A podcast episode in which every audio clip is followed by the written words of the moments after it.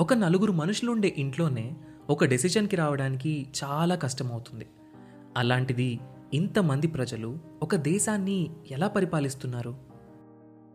Independence వచ్చాక ప్రజాస్వామ్యంతో నడవడానికి సిద్ధపడ్డ India ఇన్నేళ్ళు ఒక దేశంగా నిలబడుతుంది అని ఎవ్వరూ అనుకోలేదు. అలాంటి ది మోస్ట్ కాంప్లికేటెడ్ డెమోక్రసీ అయిన ఇండియా ఇన్నాళ్ళు ప్రపంచంలోనే అతిపెద్ద డెమోక్రసీగా ఎలా ఉంది? మనం దీన్ని ఎలా అర్థం చేసుకోవాలి? వీటన్నింటి గురించి మనకు అర్థమయ్యేలా చెప్పడానికి మొదలవుతున్న show decoding democracy with doctor JP hosted by మీ సాయి కిరణ్ చల్లా. లోక్సత్తా అధ్యక్షులు ఎక్స్ ఐఏఎస్ ఎక్స్ ఎమ్మెల్యే అయిన డాక్టర్ జయప్రకాష్ నారాయణ్ గారి నుండి మనం వీటి గురించి తెలుసుకుందాం. ఆగస్ట్ ఫిఫ్టీన్త్న మొదలై ప్రతి ట్యూస్డే ఒక కొత్త ఎపిసోడ్తో మీ ముందుకు రాబోతుంది. ఈ షోని మీ ముందుకు తీసుకొస్తుంది Kathanika media in collaboration with FDR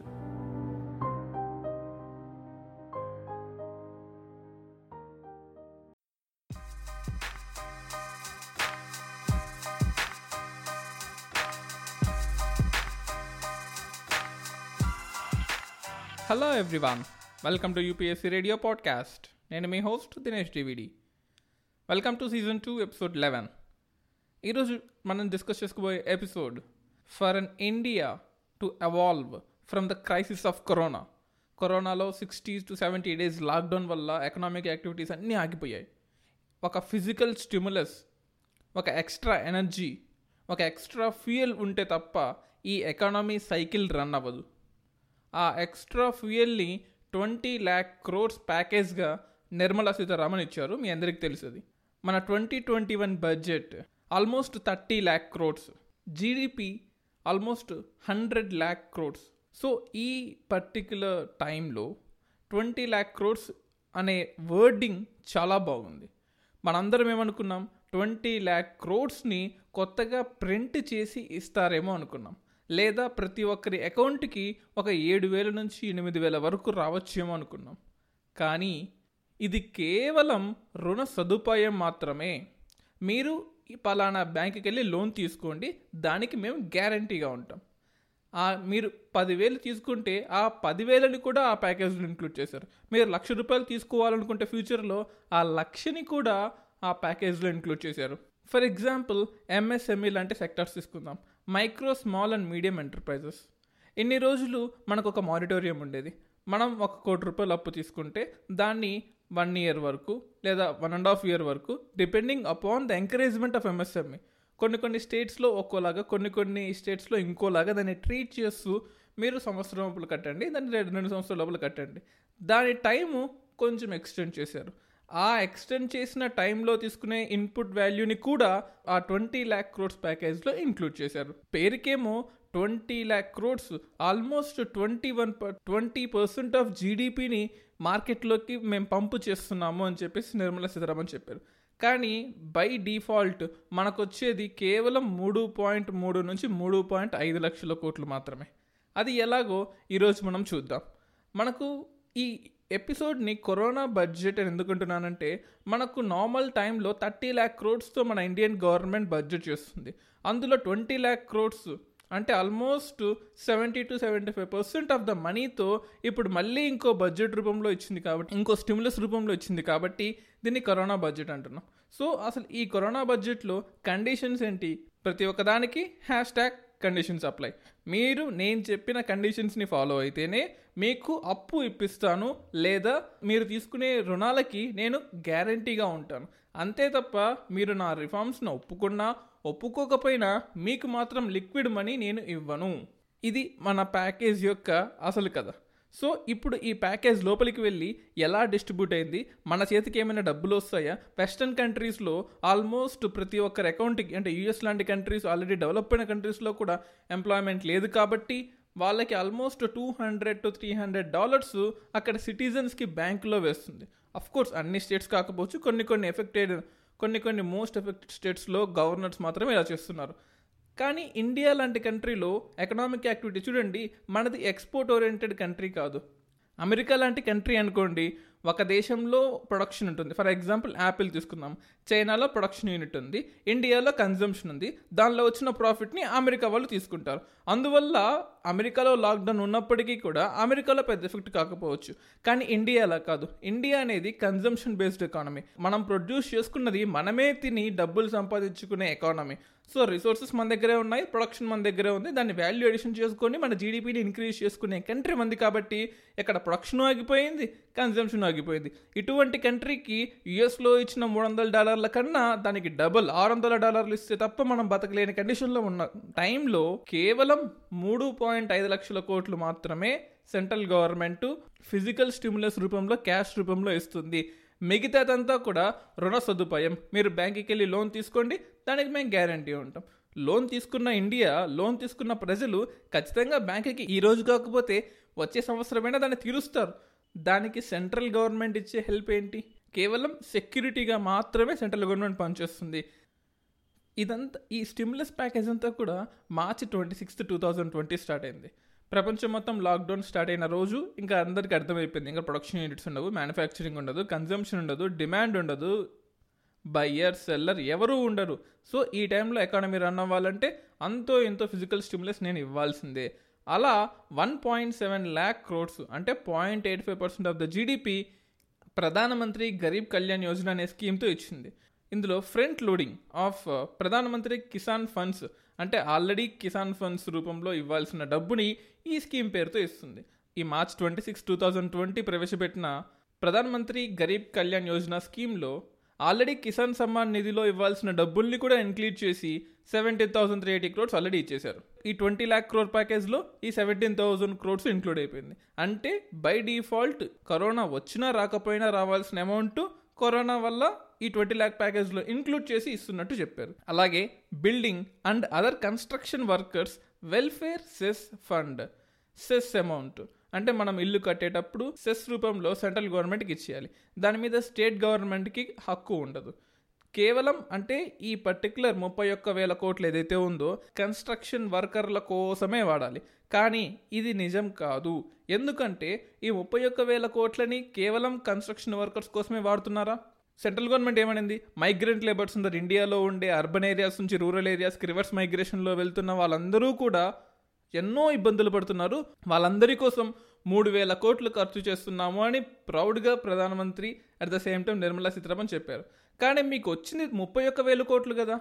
cess రూపంలో సెస్ అంటే మీరు కలెక్ట్ చేసిన మనీని ఆ పర్పస్ కోసమే వాడాలి. ట్యాక్స్ అనుకోండి మీరు ఇన్కమ్ ట్యాక్స్ మీద తీసుకున్న డబ్బుల్ని ఎవరికైనా ఇవ్వచ్చు. ఇస్రోకి ఇవ్వచ్చు పిఎస్యూస్కి ఇవ్వచ్చు కోల్ సెక్టర్కి ఇవ్వచ్చు ఫ్రీగా ఇవ్వచ్చు మందు ఖర్చు పెట్టుకోవచ్చు దేనైనా చేయొచ్చు.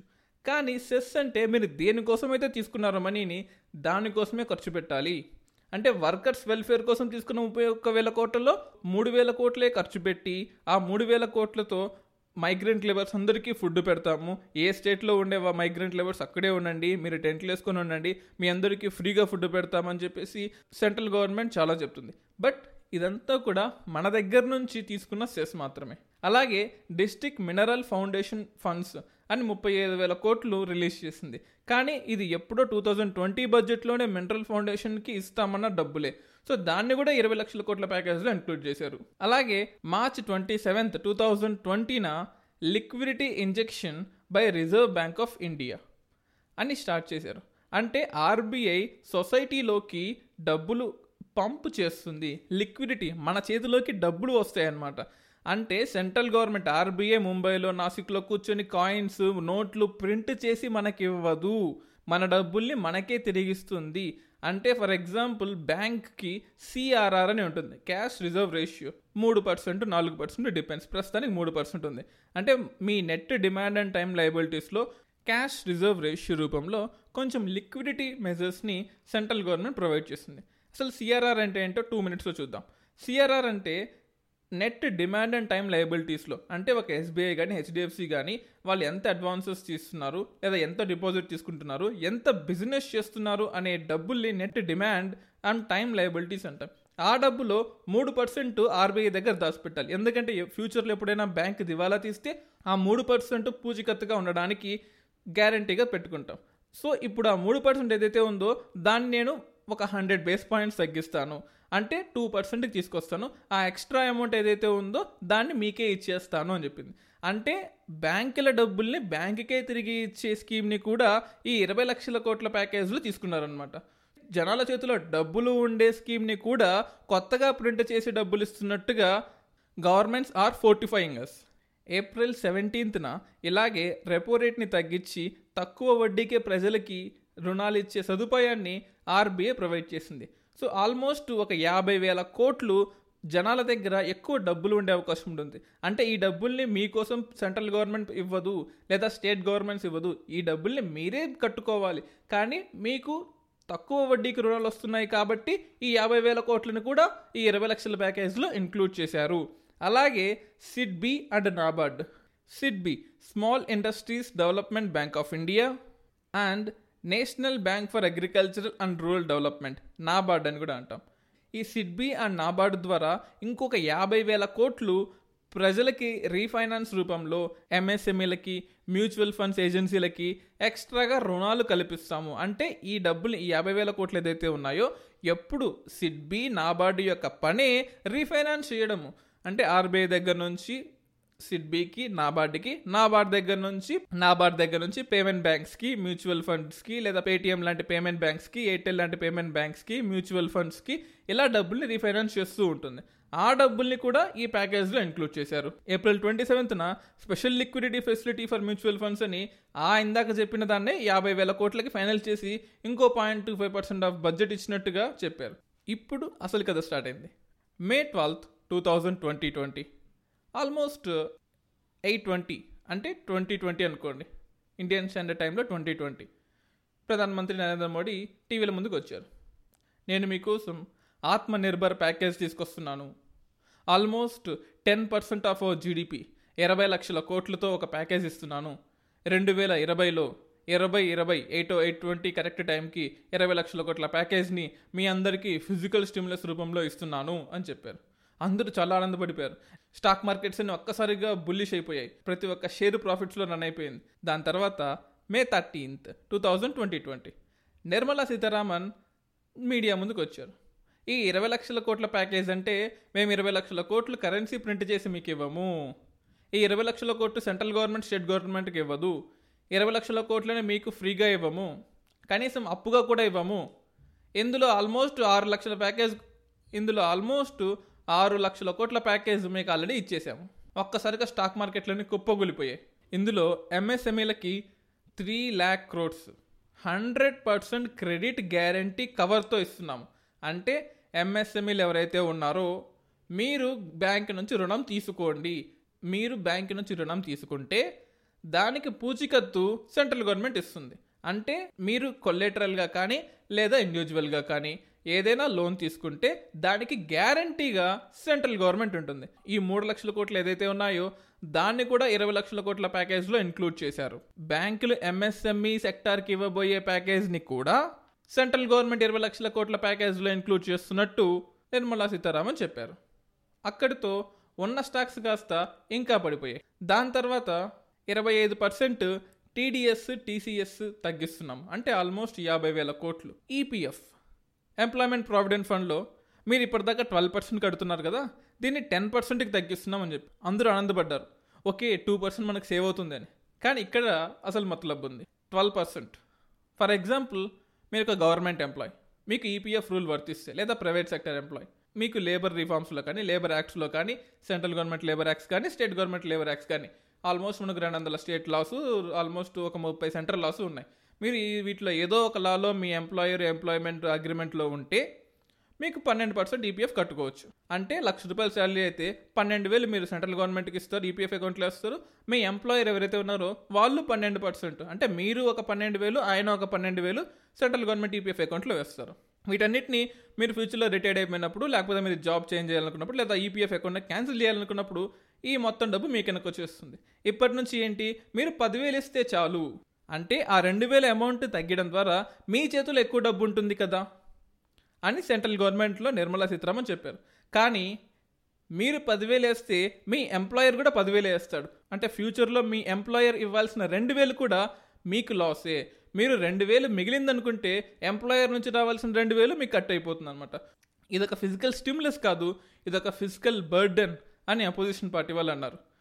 సో ఇక్కడ ఈపీఎఫ్ తగ్గింది అంటే మీకు తగ్గుతుంది మీకు ఆపోజిట్లో ఎంప్లాయర్ మీ గవర్నమెంట్కి ఇవ్వాల్సిన మనీ కూడా తగ్గుతుంది. అంటే ఫ్యూచర్లో మీకు రావాల్సిన అమౌంట్ని కొంచెం తగ్గించుకొని ఇప్పుడే మీకు ఇస్తున్నారు. ఆ ఇచ్చేది కూడా తగ్గించిస్తున్నారు. May fourteenth two thousand twenty twenty. Free food grain supply to migrant workers. రెండు నెలలకి మూడు వేల ఐదు వందల కోట్లు ఇస్తున్నామని చెప్పింది మూడు వేల ఐదు వందల కోట్లు రెండు నెలలకి. ఎంతమంది మైగ్రెంట్స్ ఉన్నారండి మన ఇండియాలో? ఒక స్టేట్ నుంచి ఒక స్టేట్కి వెళ్ళిపోయే వాళ్ళు ఎన్ఎస్ఎస్ఓ లెక్కల ప్రకారము ఆల్మోస్ట్ పద్నాలుగు కోట్ల మంది ఉన్నారు. అందులో కొంతమంది పర్మనెంట్గా సెటిల్ అయిన వాళ్ళు ఉన్నారు. అంటే హిందీ వాళ్ళు హైదరాబాద్లో సెటిల్ అయ్యారు హైదరాబాద్ వాళ్ళు ముంబైలో సెటిల్ అయ్యారు ముంబై వాళ్ళు పూణేలో సెటిల్ అయ్యారు. ఇవి కాకుండా డైలీ లేబర్స్ కానీ సీజనల్ లేబర్స్ కానీ లేదా yearly labours temporary labours almost crore population వరకు ఉన్నారు. వీళ్ళందరూ ఇప్పుడు వాళ్ళ సొంత ఊర్లకు వెళ్ళిపోతూ ఉన్నారు. అంటే ఆల్మోస్ట్ మూడు వేల ఐదు వందల కోట్లని ఈ కోటి మంది పాపులేషన్కి రెండు నెలల పాటు ఇస్తే రోజుకి యాభై ఎనిమిది రూపాయలు వస్తుంది. ఇటువంటి క్రైసిస్ టైంలో న్యూట్రిషన్ వాల్యూస్ పెంచాల్సిన టైంలో ఎంప్లాయ్మెంట్ లేని టైంలో ఒక రోజుకి మీరిచ్చేది యాభై ఎనిమిది రూపాయలు. అది అందరికీ అందుతుందా? ఆల్రెడీ కొంతమంది వాళ్ళ సొంత ఊర్లోకి వెళ్ళిపోయారు కొంతమంది ఇంకా లాక్డౌన్ ఉండిపోయారు కొంతమంది జర్నీలో ఉన్నారు. సో ఈ టైంలో ఒక మనిషికి యాభై ఎనిమిది రూపాయలు ఏ విధంగా సరిపోతుందో మీరు ఆలోచించుకోండి. అలాగే సెంట్రల్ గవర్నమెంట్ బడ్జెట్లో కంపా ఫండ్స్ అంటాం. కంపల్సరీ ఎఫారెస్ట్రేషన్ ఫండ్ ఈ ఫండ్ ప్రకారము ఆరు వేల కోట్లని ఎఫారెస్టేషన్ చేసే వాళ్ళకి మీ అంటే ఫార్మర్స్ ఎవరైనా సరే వాళ్ళ సొంత ల్యాండ్స్లో ఎఫారెస్టేషన్ చేయాలనుకుంటే చెట్లను పెంచి అడవిని కాపాడాలనుకుంటే వాళ్ళకి ఆ ఆరు వేల కోట్లని ఇస్తారు. ఇది ఇప్పుడు ఇచ్చింది కాదు. టూ థౌజండ్ ట్వంటీ బడ్జెట్లో two thousand nineteen two thousand eighteen two thousand fourteen నుంచి జరుగుతూనే ఉన్న ఫండ్స్ ఇవి. కానీ ఈ ఆరు వేల కోట్లని కూడా ఈ ఇరవై వేల కోట్ల ప్యాకేజ్లో ఇంక్లూడ్ చేశారు. ఇంకా అయిపోలేదండి. అసలు కదా నెక్స్ట్ జరగబోయే ఫోర్ కండిషన్స్ మీద ఉంది. సెంట్రల్ గవర్నమెంట్ చెప్పిన ప్యాకేజ్ అంతా అంతా బోగస్ అని రకరకాల state governments opposition parties BJP రూళ్ళు non BJP రూళ్ళు అందరూ అంటున్నారు. ఇప్పుడు కొన్ని స్టేట్ గవర్నమెంట్స్ మీదంతా వద్దు మీ గోలంతా మాకొద్దు మా ఎఫ్ఆర్బిఎం యాక్ట్లో మూడు పర్సెంట్ వరకు మేము అప్పులు తీసుకోవచ్చు. అంటే FRBM physical responsibility and budget management act ప్రకారము మా స్టేట్ జీడిపి ఎంతైతే ఉందో అందులో మూడు పర్సెంట్ వరకు మేము లోన్ తీసుకోవచ్చు. ఈ మూడు పర్సెంట్ లోన్ ఏదైతే ఉందో ఇది విపత్కర పరిస్థితి కాబట్టి ఈ మూడు పర్సెంట్ని ఐదు పర్సెంట్ వరకు పెంచండి అని చెప్పి రకరకాల స్టేట్ గవర్నమెంట్స్ చెప్పాయి. సెంట్రల్ గవర్నమెంట్ బాగా ఆలోచించింది. టూ డేస్ త్రీ డేస్ బాగా ఆలోచించింది. ఫోర్త్ డే ఒక డెసిషన్ తీసుకుంది. మేము మూడు పర్సెంట్ ఆఫ్ జీడిపి నుంచి ఐదు పర్సెంట్ ఆఫ్ జీడిపికి పెంచుతాము. అంటే మీ యొక్క స్టేట్స్ జిఎస్డిపి అని కూడా అంటాం. అంటే సెంట్రల్ గవర్నమెంట్లో అయితే జీడిపి అంటాం state గవర్నమెంట్స్లో GSDP gross state domestic product అని కూడా అంటాం. ఈ జిఎస్డిపి ప్రకారము ఐదు పర్సెంట్ ఆఫ్ జిఎస్డిపి వరకు లోన్లు తీసుకోవచ్చు. మేము ఎఫ్ఆర్బిఎంలో చేంజెస్ చేస్తాము. కానీ మాకు కొన్ని కండిషన్స్ ఉన్నాయి ఇక్కడ. మీకు ఈ ఎక్స్ట్రా కావాలి అంటే ఎక్స్ట్రా అప్పుని మీరు తీసుకోవాలి అంటే ఆ ఎక్స్ట్రా అప్పుని సెంట్రల్ గవర్నమెంట్ ఏమీ రుణమాఫీ చెయ్యదు. మీరే కట్టుకోవాలి. మీ అప్పుని మీరే కట్టుకోవాలి. కానీ అప్పు ఎక్కువ కావాలి అంటే నాలుగు కండిషన్స్ ఉన్నాయి. కండిషన్ నెంబర్ వన్ మీరందరూ వన్ నేషన్ వన్ కార్డుని ఫాలో అవ్వాలి. అంటే బీహార్ నుంచి ఎవరైనా ఒక అగ్రికల్చరల్ లేబర్ వస్తే ఫర్ ఎగ్జాంపుల్ ఐదు మంది ఉన్నారు ఒక ఫ్యామిలీలో భార్య భర్త ఇద్దరు హైదరాబాద్ వచ్చారు. ఆ భార్యాభర్తకి సరిపోయే రేషను మీరు హైదరాబాద్లోనే ప్రొవైడ్ చేయాలి. ఆ మిగతా ముగ్గురు ఎవరైతే ఉన్నారో ఫ్యామిలీకి సంబంధించి వాళ్ళకి బీహార్లో ప్రొవైడ్ చేయాలి. సో ఆ ముగ్గురిని ఆ గవర్నమెంట్ చూసుకుంటుంది. ఈ ఇద్దరిని ఈ గవర్నమెంట్ చూసుకోవాలి. ఇలా వన్ నేషన్ వన్ కార్డుతో లేదా వన్ రేషన్ కార్డు అని కూడా అంటాం. ఇలా ఏ స్టేట్లో వచ్చిన మైగ్రెంట్ లేబర్స్లు ఆ స్టేట్ గవర్నమెంట్లే కాపాడుకోవాలి. ఓకే. ఎందుకంటే ఒక స్టేట్ నుంచి ఇంకో స్టేట్కి మైగ్రేషన్కి వెళ్తున్నారంటే అతను తన డెస్టినేషన్ సోర్స్కి అంతో ఇంతో ఉపయోగపడతాడు. కన్స్ట్రక్షన్ చేస్తూ రోడ్లు వేస్తూ తన బ్లడ్ని ఆ స్టేట్కి ఇస్తాడు. Second condition ease of doing బిజినెస్ని ఇంక్రీజ్ చేయాలి. ఈజ్ ఆఫ్ డూయింగ్ బిజినెస్ అంటే రెడ్ టేపిజంని తీసేసి రెడ్ బ్యూరోక్రసీని తీసేసి రెడ్ కార్పెట్ వేయమంటారేమో? అస్సలు కాదు. మీ స్టేట్స్లో ఉన్న లేబర్ లాస్ని తీసేయండి. ఎన్ని రోజులు ఎనిమిది గంటలే పని చేయాలి కదా లేబరు? ఇప్పటి నుంచి పన్నెండు గంటలు పని చేయాలి. డబ్బులు ఇస్తాము. కానీ మేము చెప్పినట్టు పని చేయాలి. మీరు మీ ఈజ్ ఆఫ్ డూయింగ్ బిజినెస్ని ఈజీగా వదిలిపెట్టాలి. అంటే అమెరికా లాంటి కంట్రీస్ ఇప్పుడు చైనా నుంచి వాళ్ళ డబ్బుల్ని వెనక్కి తీసుకోవాలనుకుంటున్నాయి. వెనక్కి తీసుకొని వాళ్ళ దేశంలో పెట్టుకోలేవు. ఎందుకంటే అది ఆల్రెడీ డెవలప్డ్ నేషన్ శాచురేట్ అయిన నేషన్ కాబట్టి వాళ్ళకి వడ్డీ రేట్లు రావు. సో ఇన్వెస్ట్మెంట్లను ఇండియా లాంటి దేశంలో పెట్టాలనుకుంటున్నాయి. ఇండియా లాంటి దేశంలో పెట్టాలనుకుంటే చైనా కన్నా అతి క్రూరమైన లేబర్ లాస్ ఉంటేనే వాళ్ళకి వర్కౌట్ అవుద్ది. అంతే కదండి? వాళ్ళకి చీప్ లేబర్ కావాలి. చీప్ లేబర్ కావాలంటే చైనా కన్నా చీప్ లేబర్ వియట్నాము బంగ్లాదేశ్లో ఉంది. వాళ్ళని మనం అట్రాక్ట్ చేయాలంటే చైనా వియట్నాం బంగ్లాదేశ్ల కన్నా హార్ష్ లేబర్ లాస్ ఉంటేనే ఈ క్యాపిటలిస్ట్ కంట్రీస్ క్యాపిటలిస్ట్ కంపెనీస్కి యూజ్ అవుతుంది. సో మనం కూడా అటువంటి లేబర్ లాస్ని ఇంప్లిమెంట్ చేసుకుంటూ మనం కూడా ఎనిమిది గంటల నుంచి పన్నెండు గంటలకి ఈజ్ ఆఫ్ డూయింగ్ బిజినెస్లో జాబ్ సెక్యూరిటీని తీసేయాలి. వాళ్ళకి సోషల్ సెక్యూరిటీ స్కీమ్స్ వర్తించకూడదు వాళ్ళకి జీతాలు తగ్గించినా సరే ఎవరు అడగకూడదు వాళ్ళకి హ్యూమన్ రైట్స్ ఉండవు. ఇటువంటి కేసెస్ అన్నింటినీ మీరు ఒప్పుకుంటే మీకు ఇంకో point five percent of GDP అప్పులో తీసుకోవచ్చు. Third condition electricity sector reforms ఈ ఎలక్ట్రిసిటీ రిఫార్మ్స్ మీద ఆల్రెడీ ఒక పాడ్కాస్ట్ చేశాను. డ్రాఫ్ట్ ఎలక్ట్రిసిటీ అమెండ్మెంట్ బిల్ అని సీజన్ టూలో ఎపిసోడ్ ఎయిట్ మీద ఒక complete ten minutes draft electricity amendment bill మీద ఒక పాడ్కాస్ట్ చేశాను. దయచేసి అది వినండి. ఫోర్త్ కండిషన్ అర్బన్ లోకల్ బాడీస్లో సెల్ఫ్ రిలయన్స్ ఉండాలి. ఇది మంచిదే. ఏ ఒక్క అర్బన్ లోకల్ బాడీ తన రెవెన్యూస్ని తనే జనరేట్ చేసుకోవాలి. బాండ్స్ రూపంలో జనరేట్ చేసుకుంటే మంచిది. కానీ ట్యాక్స్ రూపంలో జనరేట్ చేసుకోవాలంటే ఇప్పటి నుంచి. అంటే వాటర్ ట్యాక్స్ పెంచండి సేల్స్ ట్యాక్స్ పెంచండి కార్పొరేషన్ ట్యాక్స్ పెంచండి ఎలక్ట్రిసిటీ ట్యాక్స్ పెంచండి ప్రాపర్టీ ట్యాక్స్ పెంచండి. అన్ని ట్యాక్సుల్ని పెంచి రెవెన్యూస్ మీకే మీరే జనరేట్ చేసుకోండి. ఈ నాలుగు కండిషన్స్లో ఏ మూడు కండిషన్స్ మీరు ఒప్పుకున్నా మీకు ఫైవ్ పర్సెంట్ ఆఫ్ జిఎస్డిపి వరకు మీరు మీ లోన్లు తీసుకోవచ్చు. తర్వాత ఆ లోన్లను మీరే కట్టుకోవాలి. మాకు సంబంధం లేదు. అంటే ఆర్బీఐ నుంచి మీరు లోన్లు తీసుకోవాలనుకుంటే పర్మిషన్ మేము ఇస్తాము. ఆ పర్మిషన్ కావాలంటే ఈ కండిషన్స్ మీరు ఒప్పుకోవాలి. చూడండి ఆర్బీఐ నుంచి ఆర్బీఐ నుంచి సెంట్రల్ గవర్నమెంట్ ఈ two thousand twenty twenty budget ప్రకారము ఏడు పాయింట్ ఎనిమిది లక్షల కోట్లు తీసుకోవచ్చు. కానీ ఆర్బీఐ మీరు కష్టకాలంలో ఉన్నారు కాబట్టి ఇంకో నాలుగు లక్షల ఇరవై వేల కోట్లు తీసుకొని మొత్తం పన్నెండు లక్షల కోట్లు అప్పు తీసుకోండి మా దగ్గర నుంచి ఆర్బీఐ సెంట్రల్ గవర్నమెంట్కి ఇచ్చేసింది. ఆర్బీఐ సెంట్రల్ గవర్నమెంట్కి ఇస్తే తప్పు లేదు కానీ అదే ఆర్బీఐ స్టేట్ గవర్నమెంట్కి ఇవ్వాలంటే ఈ నాలుగు కండిషన్లు వర్తిస్తాయి. సో ఇలా మన central government physical stimulus package కాస్త సెంట్రల్ గవర్నమెంట్ లిక్విడిటీ మెజర్ ప్యాకేజ్గా తయారైంది. అంటే డబ్బులు ఇవ్వకపోగా మీరు డబ్బులు ఎక్కడి నుంచి తీసుకోవాలో మేము చెప్తాము. అక్కడ నుంచి తీసుకోవాలంటే ఏ కండిషన్స్ వాడాలో ఏ కండిషన్స్ అజ్యూమ్ చేసుకోవాలో అది కూడా మేమే డిక్టేట్ చేస్తాము అని సెంట్రల్ గవర్నమెంట్ స్టేట్ గవర్నమెంట్స్కి చెప్పింది. So this is all about corona budget so దీన్ని బట్టి మనకేమర్థమైంది కరోనా బడ్జెట్ అంటే కరోనా కోసం సపరేట్గా మళ్ళీ బడ్జెట్ ఎలకేషన్స్ చేయలేదు. ఆల్రెడీ ఉన్న బడ్జెట్ ఏదైతే ఉందో ముప్పై లక్షల కోట్లలో దాన్నే ఇలా డైవర్ట్ చేసి ఈ కరోనా కోసం ఇంకొక ఇరవై లక్షల కోట్లు ఇస్తున్నట్టు సెంట్రల్ గవర్నమెంట్ స్టేట్ గవర్నమెంట్స్కి ఇండైరెక్ట్గా చెప్పకనే చెప్పింది. This is all about corona budget. Thank you everyone for listening to UPSC radio podcast UPSC preparation కోసం స్టార్ట్ చేసిన ఈ రేడియో పాడ్కాస్ట్లో మీకోసం ప్రతి సోమవారం మరియు బుధవారం కొత్త ఎపిసోడ్స్ రిలీజ్ అవుతాయి. సీజన్ టూలో government policy analysis schemes problems in government sectors static subjects లాంటివి కూడా. ఎన్విరాన్మెంట్ జియోగ్రఫీ ఎకానమీ పాలిటీ లాంటివి కూడా డిస్కస్ చేస్తాము. మీకేమైనా డౌట్స్ ఉంటే మీ ఫోన్లో మీ డౌట్ని రికార్డ్ చేసి UPSC radio at the rate of Gmail dot కామ్కి పంపండి.